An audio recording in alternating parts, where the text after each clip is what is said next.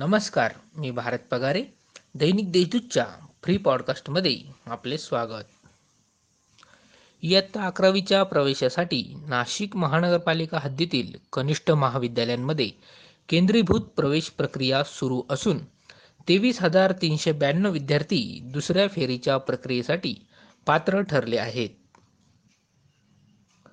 अंतिम पूर्व वर्षातील विद्यार्थ्यांची ऑनलाईन बॅकलॉग किंवा श्रेणीसुधार परीक्षा घेताना त्यात तांत्रिक अडचणी झाल्यास विद्यार्थ्यांनी सोडवलेले प्रश्न आपोआपच सेव्ह होणार आहेत.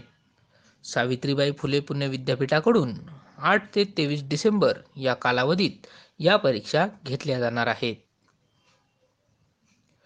टेनिस व्हॉलीबॉल महासंघाच्या मुख्य कार्यकारी अधिकारीपदी डॉक्टर व्यंकटेश वांगवाड यांची तर अध्यक्षपदी आनंद खरे यांची निवड करण्यात आली आहे.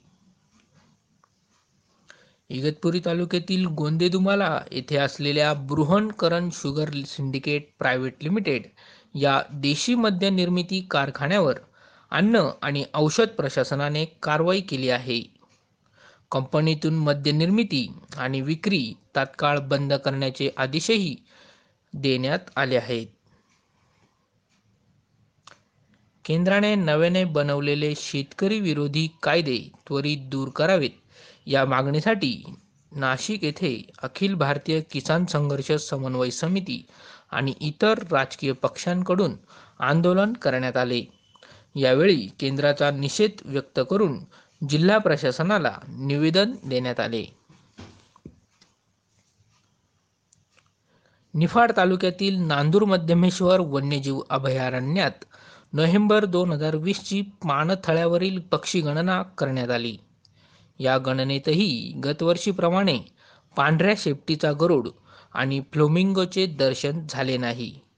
अवघ्या दहा हजार पक्ष्यांचीच नोंद येथे करण्यात आली आहे.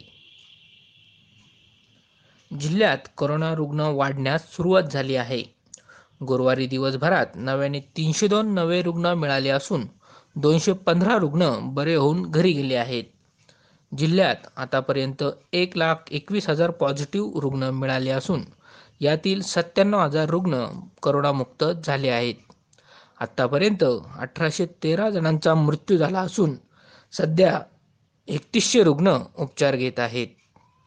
या होत्या आजच्या ठळक घडामोडी. आणखी ताज्या बातम्यांसाठी देशदूतची website Deshdoot dot com. Subscribe करा.